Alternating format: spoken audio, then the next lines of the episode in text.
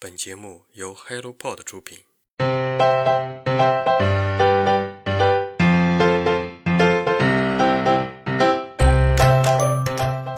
欢迎来到晨间书室，我是你们的朋友雪茄。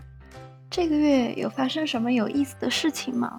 关于六月的任何的体验，在这个六月，你有看什么电影吗？或者读了些什么书？感受了些什么新奇的体验？如果什么都想不到，那就去自然里转一转。在太阳不晒的时候，跑到湖边去，去树林附近，去发呆，去感受，感受夏天的风，同样也能感受夏天的蚊子。夏天的户外，注意蚊虫叮咬哦。蝴蝶的重量，作者奈利·萨克斯，译者陈黎、张芬玲。中信出版集团。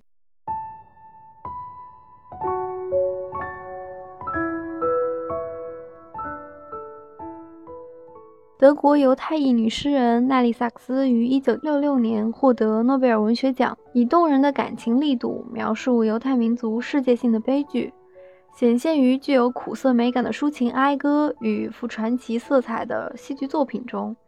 它象征意味浓厚的语言，大胆融合了灵巧的现代语汇和古代圣经诗歌的韵味。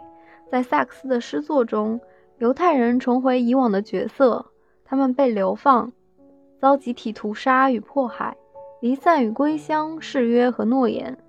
他的晚期作品具有泛神秘主义的倾向，思想内容已从现实性趋向神秘性，艺术手法则从写实派转向现代派。萨克斯的诗虽以大屠杀为素材，但他并非是一位写大屠杀的诗人，而是透过大屠杀的恐怖写出永恒的逃亡、流放。这或许也与他研习希伯来神秘哲学有关。本书收录萨克斯生平不同阶段的诗歌佳作，并选译他作为诺奖评委赏识的诗句《伊莱》，同时收录诺贝尔文学奖颁奖词致答词等。以呈现他跌宕的生命轨迹和思想变化。萨克斯是德国犹太裔诗人、剧作家。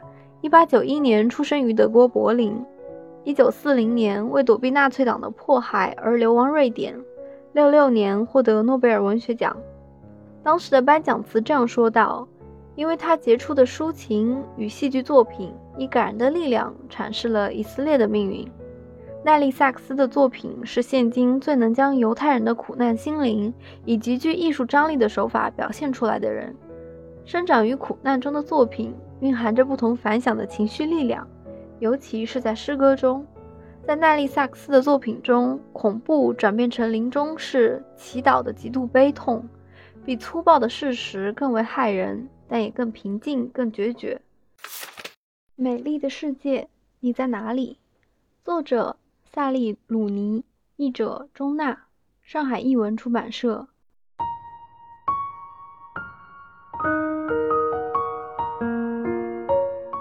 我们毕生努力辨别，并以此为原则生活，试着去爱而不是去恨，这便是地球上头等重要的事。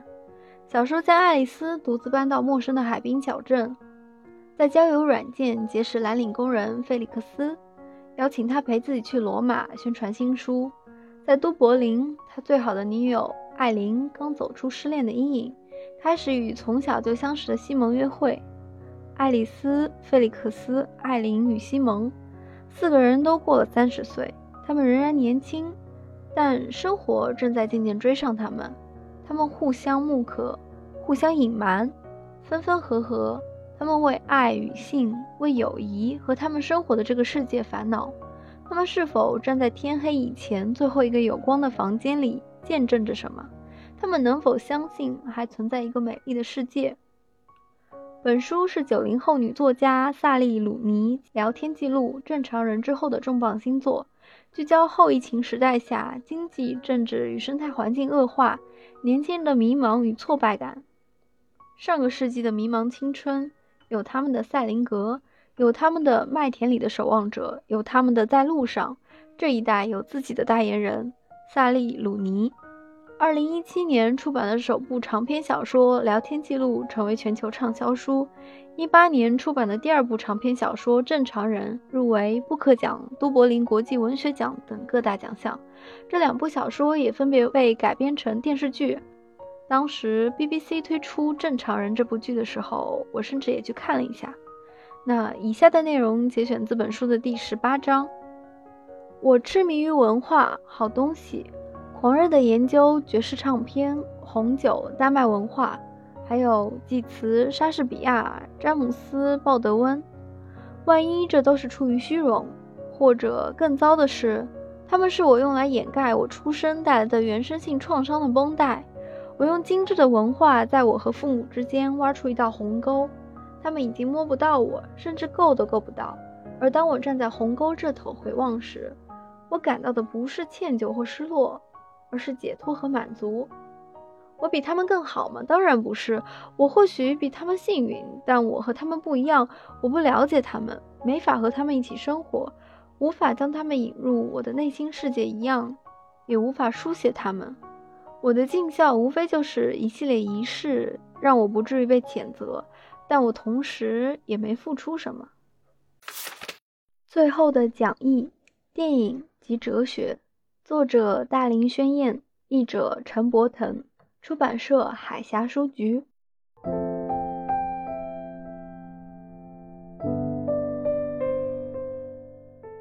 如果这是你人生中的最后一天，你会讲述什么？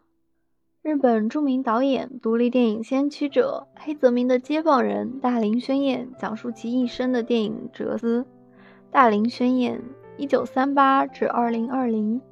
他是日本的著名导演、独立电影的先驱者、编剧，曾凭借《转校生》《穿越时空的少女》《寂寞鬼》扬名影坛。他既是前卫电影人，同时也是广告奇才，被评价是游离于现实与幻想的影像魔术师，可以称得上是站在日本影像史前端的开拓者。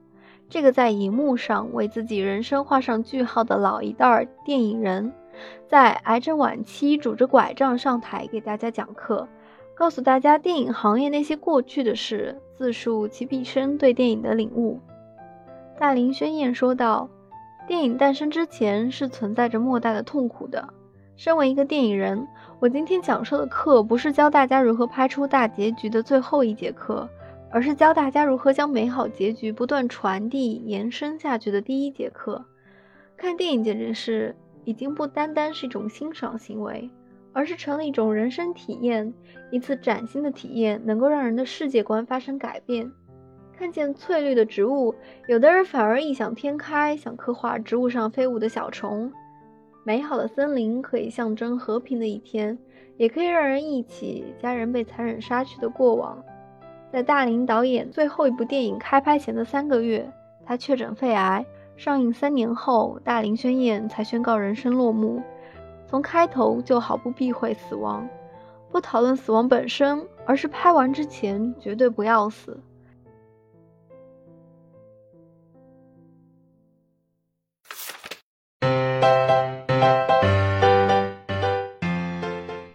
今天的新书速递就到这里。